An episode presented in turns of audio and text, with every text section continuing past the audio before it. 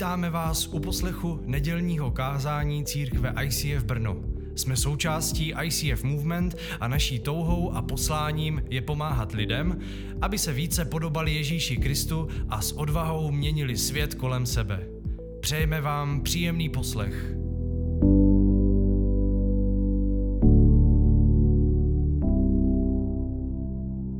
Tak jo, já bych začal, já začnu otázkama.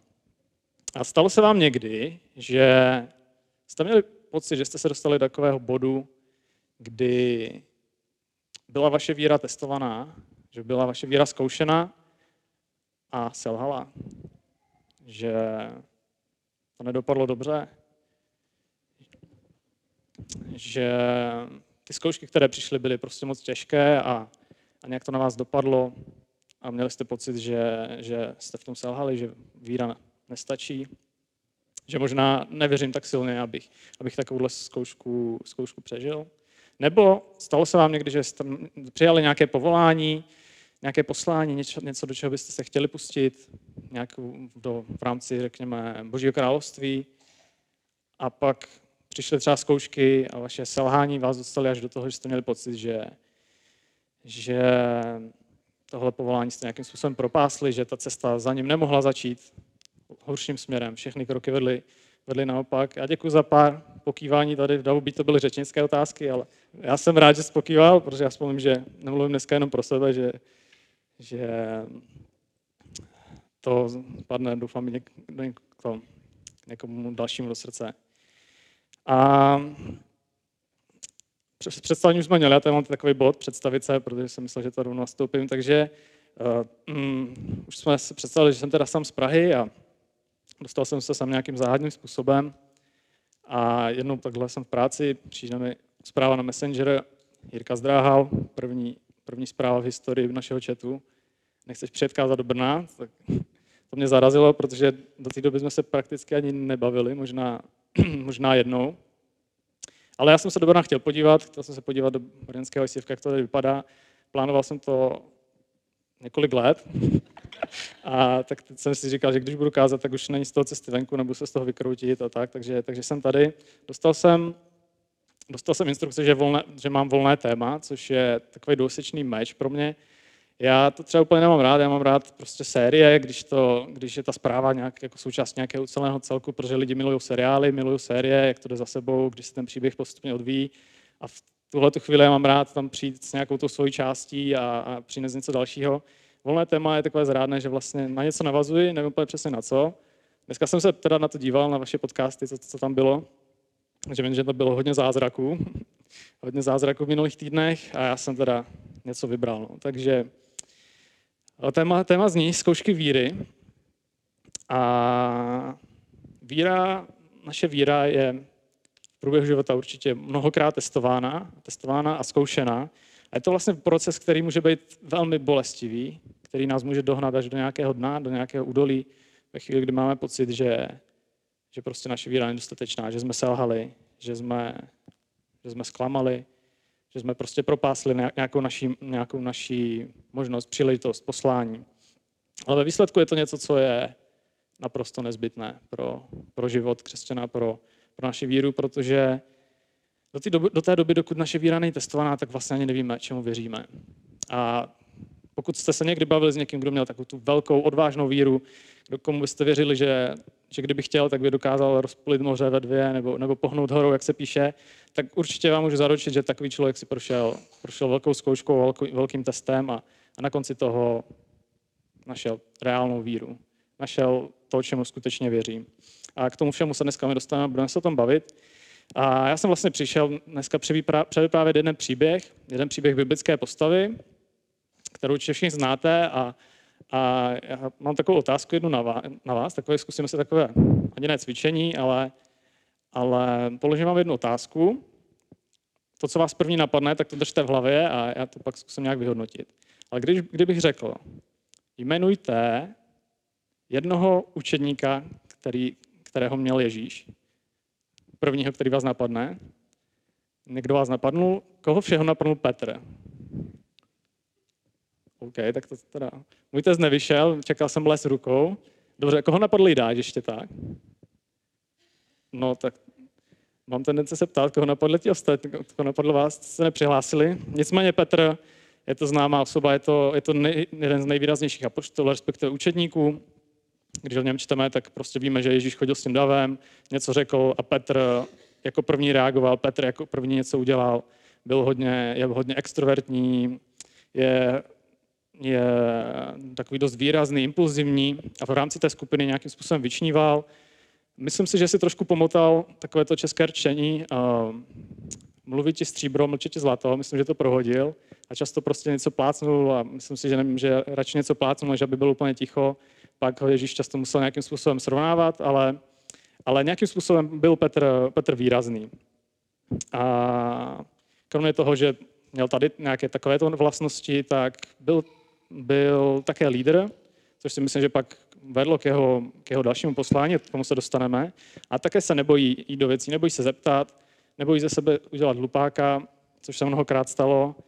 A, a později je to jedna z nejvýraznějších osob církve. Ale ta cesta k tomu nebyla tak jednoduchá. Na ten jeho příběh se dneska podíváme. A Petr tak nějak chodil s Ježíšem a v jednu chvíli mu Ježíš říká následující. Píše se to v Evangeliu podle Matouše v 16. kapitole, kde mu říká, a já ti pravím, že ty jsi Petr. A na to, této skále zbuduji svou církev a brány pekelí nepřemohou. Dám ti klíče království nebeského a co odmítneš na zemi, bude odmítnuto v nebi. A co přijmeš na zemi, bude přijato v nebi. A takovéhle zaslíbení Petr dostal, takovéhle obrovské poslání, takovýhle plán, který Ježíš pro ně měl a viděl ho jako tuhle osobu, která, která všechno tohle dokáže a na které on to postaví. Byla k tomu poměrně dlouhá cesta a jenom tak, abych ilustroval ten Petrovu nějakou, nějakou povahu, nějakou jeho osobnost, tak pár vešů po, po tomhle eh, Ježíš nazývá Petra satanem, protože mu tam, protože mu tam zase něco plácnul a, a tentokrát to bylo asi víc přes čáru. Takže je tam, byla tam potřeba nějaká práce a, a aby z Petra vykrystalizoval ten lídr, ten lídr té církve, tak musela být jeho víra zkoušena.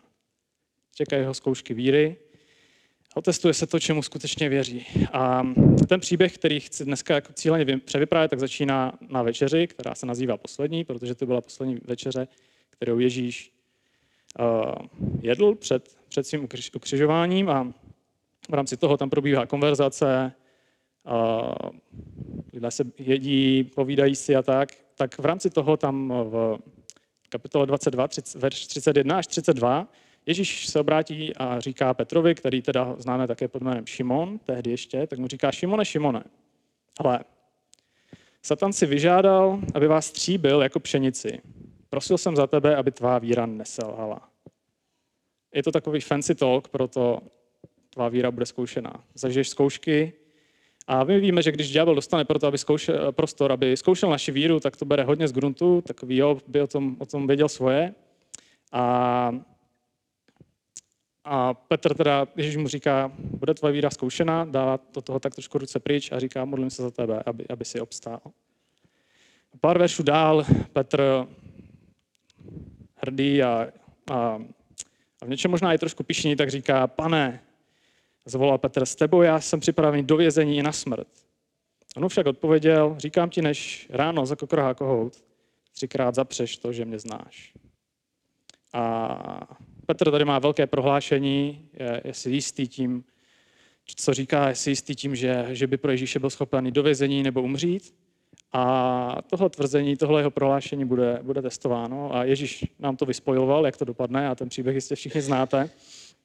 Ale jeho zkoušky začínají prakticky hned po tom, jak končí večeře. A Ježíš se ještě s nějakým s menší skupinou učedníků odebírá do zahrady v Getsemane, kde se modlí, kde na ně dopadne úzkost. Je mu, je mu z toho hodně špatně, fyzicky špatně. A má tam tady své tři učedníky, kterým říká, modlete se za mě, prostě je to tady, blíží se ta těžká chvíle. A odchází trošku opodál, aby se modlil, aby, aby byl co nejblíž Bohu, svému otci, aby mu pomohl nějak snést tady to těžké období, aby mu pomohl nějak snést tady tu těžkou chvíli, kdy, se čeká, kdy ho čeká prostě ne úplně obyčejná smrt, ale, ale smrt za nás za všechny a za všechny naše hříchy, dopadá to tam na něj a modlí se, vrátí se k učedníkům a najde, jak spí. najde je tam, přemohla je chvíle, přemohla je to únava, tento těžký moment si asi neuvědomovali, co se děje, a tak si prostě zříme. Tohle to se opakuje. Ježíš znovu jim říká, bděte, modlete se, odchází se modlit, vrátí se, stejný výsledek. Boj s únavou byl marný, opět tam spí. Tohle se opakuje ještě jednou, pak když už je Ježíš vidí, že spí, už je, ani, už je ani nebudí, už je nechá spát. A pak přichází stráže, ten příběh asi všichni známe, jdou zaj, zajmout Ježíše. A Petr v tu chvíli vůbec nechápe asi, co se děje, a přicházejí ty stráže, nějaká jednotka, obrovská, obrovská vojenská moc na to, čemu oni jsou schopni čelit. A Petr má pocit, že to prostě musí, musí urvat, možná má výčitky z toho, že usnul, těžko říct. A vezme, vezme meč a chce se za Ježíše být. Postí se do jednoho z těch, z těch vojáků, netrefí ho, usekne mu jenom ucho, a teda trefí ho, ale, ale ne nějak závažně. A Ježíš mu říká, to jako vůbec nepochopil, co, co tady jde. A Petr se tady v tom nějak zmítá a a tak, příběh nabírá rychlý spát, Ježíš je odveden, Ježíš je zatčen, vláčí ho po soudech a Petr se tak nějak drží, drží v okolí, samozřejmě když ho berou třeba k té veleradě, on nemůže být uvnitř, ale drží se tak nějak venku, pořád tak nějak přebývá, přebývá tam, tam, kde je Ježíš a pak začínají ty, ty drsné zkoušky, ty drsné chvíle, ty velké selhání. Pavel tam, teda Pavel, Petr, apoštol Petr, apoštol Pavel, teď ještě s tím prezidentem se to občas míchá, ale Petr, Petr tam je u nějakého ohně, čeká, co se bude dít a, a nějaká žena, nějaká, myslím, že služebnice, nějaká tam říká, hele, já tě znám, já jsem tě viděla, já jsem tě viděla, jak chodíš s tím, kterého vyslecháš. Já jsem tě viděla, jak se bavíš s Ježíšem. A Petr je to chvíli po tom, co, co tvrdil, jak je schopen jít do vězení a jak je schopen jít na smrt, tak říká, já netuším. Netuším, o co jde. Nikdy jsem, nikdy jsem toho muže neviděl. Já neznám ho, já tady jenom procházím. To se opakuje, ptá se ho po druhé. Nemyslí ta stena nebo někdo jiný mu říká, já jsem tě viděl a ty jsi s nimi byl, ty jsi jejich kamarád. Jsi kamarád Ježíše. Jsi kamarád toho muže, kterého vyslýchají a on říká, ne, bez šance, já já jsem tady omylem, já tady jen procházím, vůbec nevím, co jde, neznám ho. Opakuje se to po třetí. Stejný scénář, stejné zapření, stejné selhání. A dříve, než to dořekne, tak se, tak se stane to, co, o čem Ježíš mluvil, zakokrá kohout.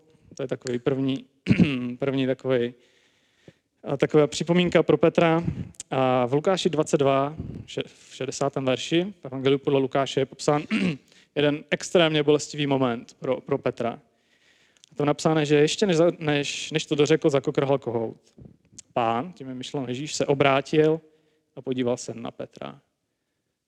Ve chvíli, kdy Petr selhal třikrát po sobě, třikrát po sobě, ani ne den předtím, co tvrdil, jak, jak je schopen za Ježíše umřít a tak, selhává a v, v momentě svého selhání se, dívá, se na ně dívá Ježíš a on se dívá na něj. To taková bolest, kterou Petr není schopen rozdýchat, není schopen ustát a vybíhá pryč. Musí pryč od tamtud, musí pryč od zraku Ježíše možná, musí pryč od z toho místa, kde se tohle stalo, utíká někam do ústraní a tam se hořce rozplakal nad svým selháním. A Netrvá to dlouho, ten děj už je poměrně rozběhnutý, Ježíše soudí, bičují, odnáší svůj kříž a onedlouho se Petr, Petr a všichni ostatní učedníci sleduje, jak jeho pán, jak jeho lídr, jak jeho rabi, řekněme, ale i jako jeho blízký přítel umírá na kříži. A v tuhle chvíli bych Petrův příběh trošku zastavil. Protože co, co se vlastně stalo? Co se doteď stalo? Petr přijímá povolání toho, že, že se stane jednou důležitou osobou v rámci církve, osobou, s kterou Ježíš počítá na to, aby, aby vybudoval, vybudoval tady církev, aby vybudoval nějakou skupinu lidí, která bude, bude následovat, bude dodržovat to, co, o čem Ježíš mluvil a bude uh, změnit trošku kulturu nejenom v židovském národě, ale pak i dál ve světě. Takové povolání Petr dostává a jeho víra je testována a neuběhne ani den a selhává. opakovaně. Selhává v posledních chvílích Ježíše, není tam pro něj, když tam pro něj má být, spí, zapírá ho a sleduje ho umírat na kříži. A možná má dojem, že z jeho povolání není nic. Že jeho povolání umřelo s Ježíšem na kříži, že to, co Ježíš pro ně měl, a možná myslím, že tomu věřil, tak bylo založeno na tom, že Ježíš musí přežít. Proto se ho snažil bránit, proto ho tehdy okřikoval, Ježíši, ty nesmíš umřít, ale Ježíš ho tehdy nazval, satane, běž pryč ode mě. A v takovémhle, v takovémhle chvíli, v takovémto momentě, v takovémto údolí se Petr teď nachází, tady v tomhle bodě. A zajímalo by mě, kolik z nás se nachází v takovém podobném údolí. Kolik z nás se dostalo do podobné situace, že, že jsme něco přijali a, a měli jsme něco před sebou, naše víra byla testována a máme pocit, že selhala. Že jsme něco propásli. Že jsme Boha zklamali. Já jsem. Já jsem v tom období, já jsem v tom údolí. A mám pocit, že potom zůstane jenom bolest. A bolest ale není špatná věc, byť to tak často vnímáme, protože Bůh Bůh šeptá našeho svědomí a, a v našich dobrých chvílích je možná těžké ho najít, ale křičí v naší bolesti. A nějaké bož, nějaká boží příprava na větší věci často musí přijít nebo přichází v podobě bolesti. Protože je to tak něco tak silného, intenzivního, že má to potenciál měnit věci. A mm, Petrův příběh nekončí tady v tomhle bodě, ve kterém jsme zastavili. Víme, že, víme, že to pokračuje. A stejně tak pokračuje náš příběh, že jo. A Ježíš nezůstal mrtvý. Víme, co se stalo. Ježíš byl vzkříšen po třech dnech a potkává se s učedníky, ukazuje se lidem, potkává se mimo jiné s Petrem a v tu chvíli se něco stalo. Něco stalo, co je klíčové pro příběh, ale já to v tuto chvíli ještě přeskočím, dostaneme se k tomu za chvíli, protože se posuneme o pár týdnů dál. Už je to situace, kdy je Ježíš zkříšený, ukázal se učeníkům, už odešel za svým tátou do nebe. Už je to po, už je to po události, kdy, kdy byl takzvaný den letnic, kdy na učeníky byl, přijali Ducha Svatého a modlili se, modlili se v jazycích. A v tuhle chvíli začíná jiný příběh. Jiný příběh, který píše Petr. Petr ve svém životě. A je to ve chvíli, kdy se rozjíždí církev a Petr s Janem se tak procházejí, vyrážejí na nějaké modlitby, odpolední modlitby někam do synagogy a potkávají cestou jednu, eh, no, řekněme, veřejně známou osobu. Veřejně známou osobu je to žebrák. Je to žebrák, který byl od narození chromý, a co se dělo, tak nějakýho kamarád, nějakýho blízký, těžko říct, tak ho každé, každé ráno ho vzal, nějakým způsobem ho dal si dokupy, umyl, dal mu, dal mu snídaně a položil ho na, nechal ho na jednom místě před chrámem, kde on byl den co den, kde žebral. Všichni ho kolem znali, on tam byl každý den. Každý den tam jsme tam, tuhle tu osobu mohli najít, všichni ho znali. Všichni věděli, že, že je celý život chromý. A tuhle tahle osoba, tak tu potkává Petr a Jan ve chvíli, kdy kdy procházejí kolem. A on od nich, od, od nich chce nějakou almužnu, nějaký denár tehdy, nebo, nebo třeba jídlo, něco takového. Oni mu říkají, hele, my nemáme nic, ale máme jednu věc a tu ti dáme. Modlí se za něj a uzdraví ho. Modlí se za něj ve jménu Ježíše a, uzdraví ho. Petr samozřejmě si tu situaci využije, protože tím, že ho všichni znali, najednou vidí, jak tam poskakuje, jak tam, jak tam běhá ten člověk, který byl celý život chromý, tak samozřejmě to vyvolá určité, určité turbulence v tom okolí, v té společnosti. Najednou se tam zbíhá hodně lidí, Petr okamžitě využívá situaci, začne kázat, což samozřejmě nemohlo ujít pozornosti pozornosti velerady, tehdejho, tehdejšího staršovstva židovského, a tak tam přicházejí a nechají je zatknout, protože vyvolávají nepokoje.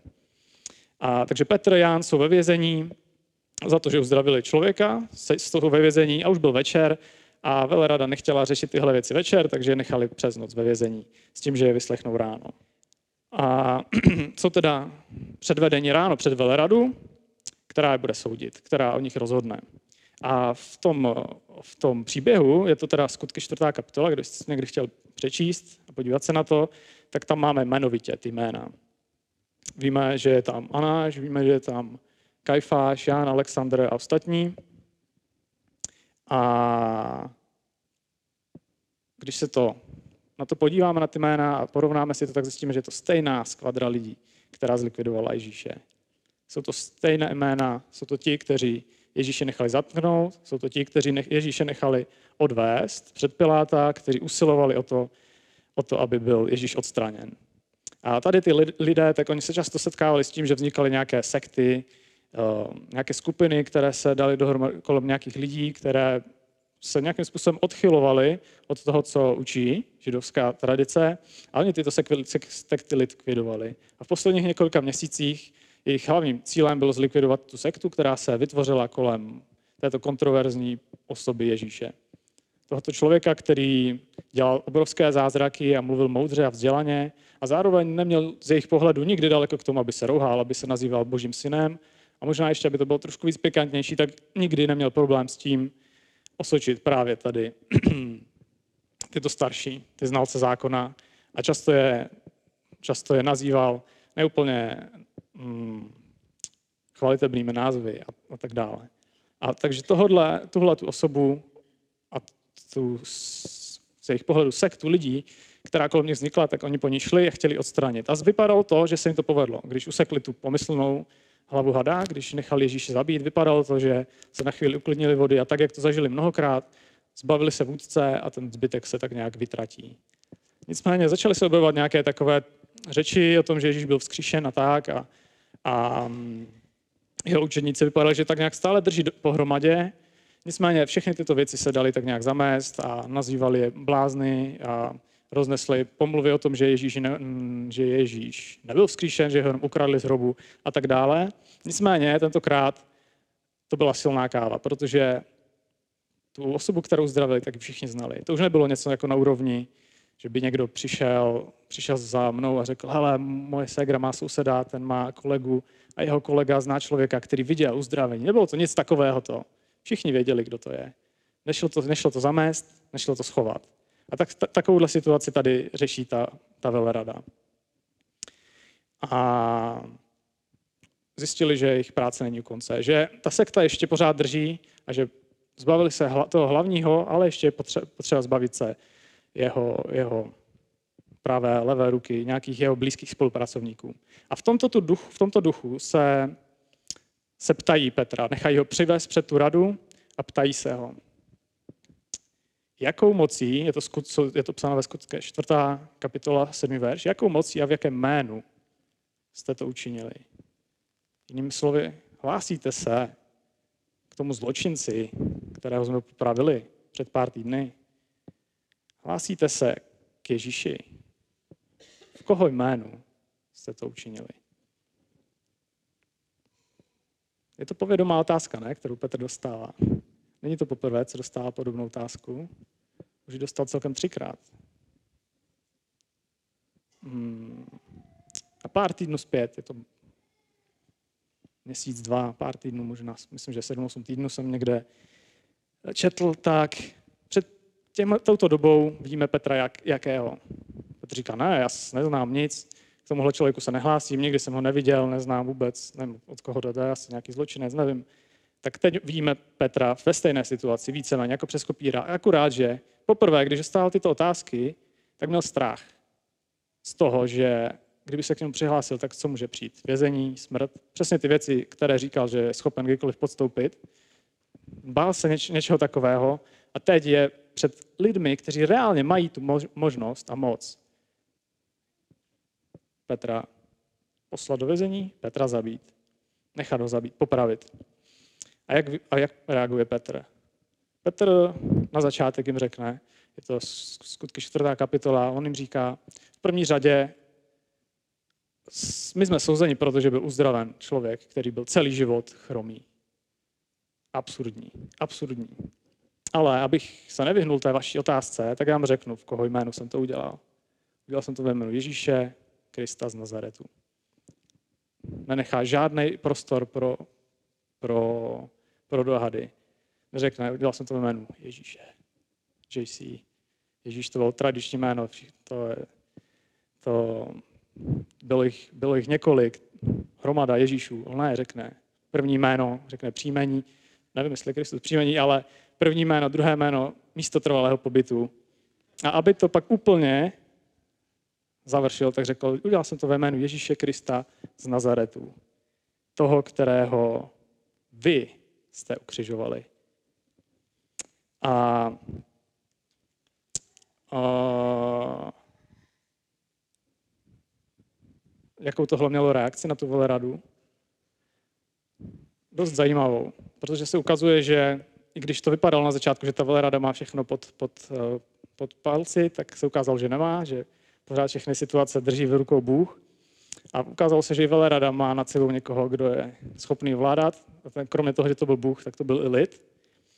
A oni se báli lidu, protože viděli, že udělal ten to zázrak. A jedna věc je tam zajímavá, píše se, že když viděli, jak Petr mluví, když viděli, jak a, mu odpovídá, tak a zjistili, že jsou to nevzdělaní lidé, tak se tam píše, tak nebyli zvyklí na takovou tu moudrost, na takovou tu argumentaci. Byli to lidé, kteří pravděpodobně neuměli číst, byli to rybáři. Nejenom, že nevlastnili Tóru, jejich židovskou Bibli v uvozovkách, oni by ji ani ne, možná nedokázali přečíst. A tak oni měli zkušenost s těmito lidmi, že bylo velmi jednoduché s nimi argumentovat, protože oni byli nevzdělaní, neměli moudrost, nebyli si jistí ničím. A tady Petr a Jan, tak oni jsou tam a, a, a, a šokovali radu tím, jak odpovídají svojí odvahou, svojí vírou, svojí jistotou. A co je tam obzvlášť zajímavé, tak se napíše, a poznali, a poznali na nich, že byli s Ježíšem. A poznali na nich, že, že možná to, co se tady snaží zničit, že je trošku přerůstá. Protože ta osoba Ježíše, nebylo to tak, že poznali, že z Ježíše někdy viděl, že se s ním bavil, ale že to, jak znali Ježíše, to, jak Ježíš vystupoval, se do určité míry přeneslo, přeneslo na ně. A bojí se lidů, extrémně jim vadí Petr, extrémně jim vadí Jan, nejradši bych je zabili, ale nedovolí se to. A tak udělají to, že řeknou Petrovi, ne, ne, ne, hele, nesmíte mluvit o Ježíši dál. Petr mi řekne, mm, chlapci, tohle mě moc nezajímá vaše příkazy, já nebojím se lidí a budu dělat to, co říká Bůh. A ta velerada, která tam byla extrémně na začátku, vypadal, že může rozhodnout takhle o životě a smrti Petra a Jana, tak jim pohrozí ještě jednou, udělá znovu ty ty, ty a pustí je. Naprosto bezmocně. Tato situace končí, končí pro ně tragicky vítězstvím. Co se stalo mezi tím, kdy vidíme Petra, který se bojí nějaké, nějaké paní, která ho tam oslovila někde daleko od velerady, od toho Petra, který se nebojí vmést s tím stejným lidem do, do, do, toho, do tváře, že, že, že je schopen zajištěji umřít, že, že je to něco, něco, čemu věří a je to něco, co, co rozhodně bude následovat. A hledal jsem to hodně v evangelích, co všechno, co všechno se stalo. A myslím si, že tam není zapsáno všechno. Jsou tam takové náznaky, že Ježíš měl s Petrem nějaký rozhovor, o kterém my nevíme, co tam napsalo, ale to, co, to, co se dochovalo, tak je z Evangelia Jana, kde má Ježíš takový rozhovor s Petrem. Je to tak, že oni jsou, oni jsou zpátky na, na lodi, Petr a nějakých pár dalších učedníků loví ryby, tak jak byli zvyklí celý život. A Ježíš se najednou objeví, objeví na moři a říká jim, hoši, tak co, chytli jste něco? Situace, kterou zažili poprvé, když je, když je povolal, oni říkají, ne, špatná voda, nešlo to, a oni hoďte si na druhou stranu. A to už je něco, co oni znali a říkali si, je, je to Ježíš. Petr skočí do vody, plave, plave za Ježíšem, nějakým, spolu, nějakou, nějakým způsobem spolu něco pojí, dají si tu rybu, kterou, které tam ulovili. A pak je tam tak rozhovor Petra a Ježíše. Není to poprvé, co se potkali po jeho vzkříšení, ale je tam ten rozhovor, kdy se Ježíš opakovaně ptá Petra, máš mě rád? Ptá se ho třikrát, často se to dává do souvislosti s tím, že ho třikrát zapřel, ale říká, máš mě rád? A on říká, ano, mám, mám tě rád. A Ježíš mu říká, pas mé beránky, starej se o moji církev. To se opakuje, máš mě rád? Ano, mám tě rád. Veď moji církev. Opakuje se to po třetí, to Petra trošku zarazí, ale ale říká, ano Ježíši, ty víš všechno a víš, že já tě mám rád. A tento moment byl nějakým způsobem pro Petra to, co obnovilo jeho víru.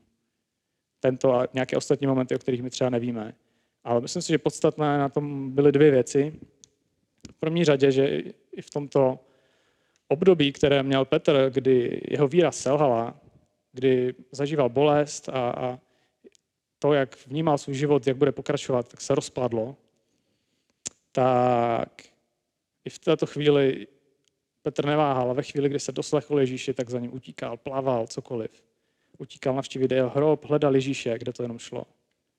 A druhá věc, co si myslím, že znova obnovila, tak v tomto období, tak Ježíš mu říká, plazme beránky. Moje poslání pro tebe pořád platí. Navzdory tomu, že jsi to tady trošku podělal, tak to pořád platí. A to je ono. Um, naše víra prostě bude testovaná. Stejně jako ta Petrova. A Petrova, Petr byl zkoušený, selhal, dostal, nezvládl některé situace, ale na druhé straně té celé zkoušky získal obří víru, odvážnou víru, až nehorázně odvážnou víru, která jenom ta sama víra o sobě dokázala zarazit lidi a říkali si, hele, tady něco, tady něco nesedí. A selhal jako každý člověk, čeká to každého z nás. A dobré na tom je, že Ježíš s tím počítá, ví o tom a tady a, a má po nás pořád plán. Že není tak lehké utéct od Boha, není tak lehké propásnout nějakou příležitost, kterou po nás má, pro nás má, když za ním budeme utíkat při první možné příležitosti.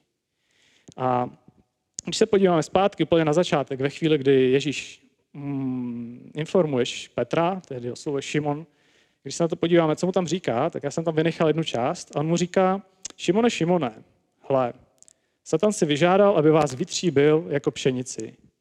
Prosil jsem za tebe, aby tvá víra neselhala. A poslouchejte, co mu říká hned v následující větě.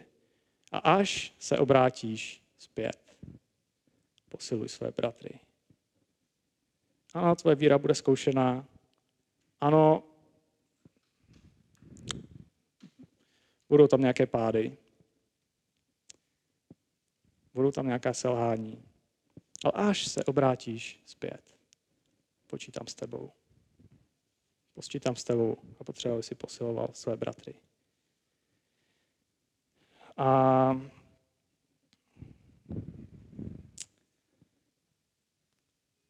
v tom jsou tak krásné, ale tak strašně bolestivé ty zkoušky víry. A Dobrém na tom je, že, že my se možná musíme vzdát, vzdát nějakých částí víry, nějakých nefunkčních částí víry, které musí odemřít a to, abychom na konci těchto těch zkoušek přes bolest, třeba přes selhání, získali víru, která je reálná, která je položená na skutečném základě, která něco, kdy se naše slova stanou našimi skutky. A není to, že budeme říkat, já jsem schopen umřít pro Ježíše, ale budu, reálně jsem schopen jednat tak, jako kdybych tomu věřil. A se nacházíte v takovéto chvíli, tak věřte, že jestli se obrátíte zpět, Ježíš s váma počítá, ať už se stalo cokoliv. A mm, Petr chvíli po tom, co ještě předtím tady, než než byl před veleradou, tak uh, mluvil, měl jedno kázání uh, právě na den letnic, mluvil o Ježíši, mluvil o odpuštění, které nám dává, mluvil o, o tom, co Ježíš v jeho životě znamená. A jenom na základě toho, jak mluvil, tak uvěřilo tehdy tři tisíce lidí, protože možná stejně jako ta velerada, tak poznali, že, že byl s Ježíšem. Poznali, že to, o čem mluví, je reálné protože pro Petra to bylo reálné. Protože to byl výsledek té zkoušky, kterou si on prošel. On to zažil. On zažil to selhání a zažil to odpuštění.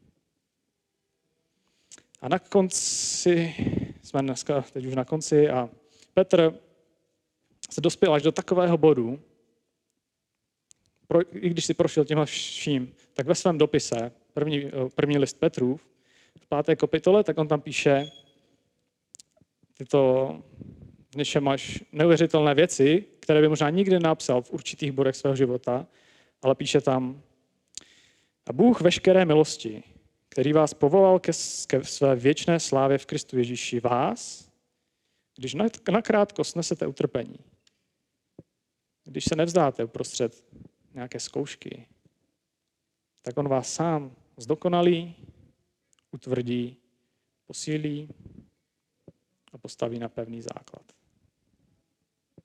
Vaše, vaše víra bude skutečná. Ve stejném dopise píše, že je to čest, když takovéto zkoušky přijdou. Tak jo, se budu chvíli modlit a pak můžeme, můžeme se znova pustit chválit Ježíše. A Ježíši, děkuji ti za tvoji věrnost, za tvoje odpuštění, za to, že um, ty vychováváš ty, které miluješ a, a nejseš nikdy pro tebe nejsme lhostejní a, a naopak nás posiluješ a chceš, máš s námi své plány a hm, chceš, aby naše víra byla reálná, byť toto někdy přichází ve formě bolesti, byť toto přichází někdy ve formě selhání, že nás nechucení sám ze sebe, tak děkuji ti za to, že, že ty s námi počítáš, že ty čekáš, a my se obrátíme zpět k tobě, že ty nás neopustíš a není místo, kam bychom mohli utéct mimo tvoji lásku. Tak tě prosím za, za tu odvážnou víru, která, která se rodí v bolestech, ale která je něco, co dokáže měnit svět kolem nás, něco, co dokáže změnit náš život.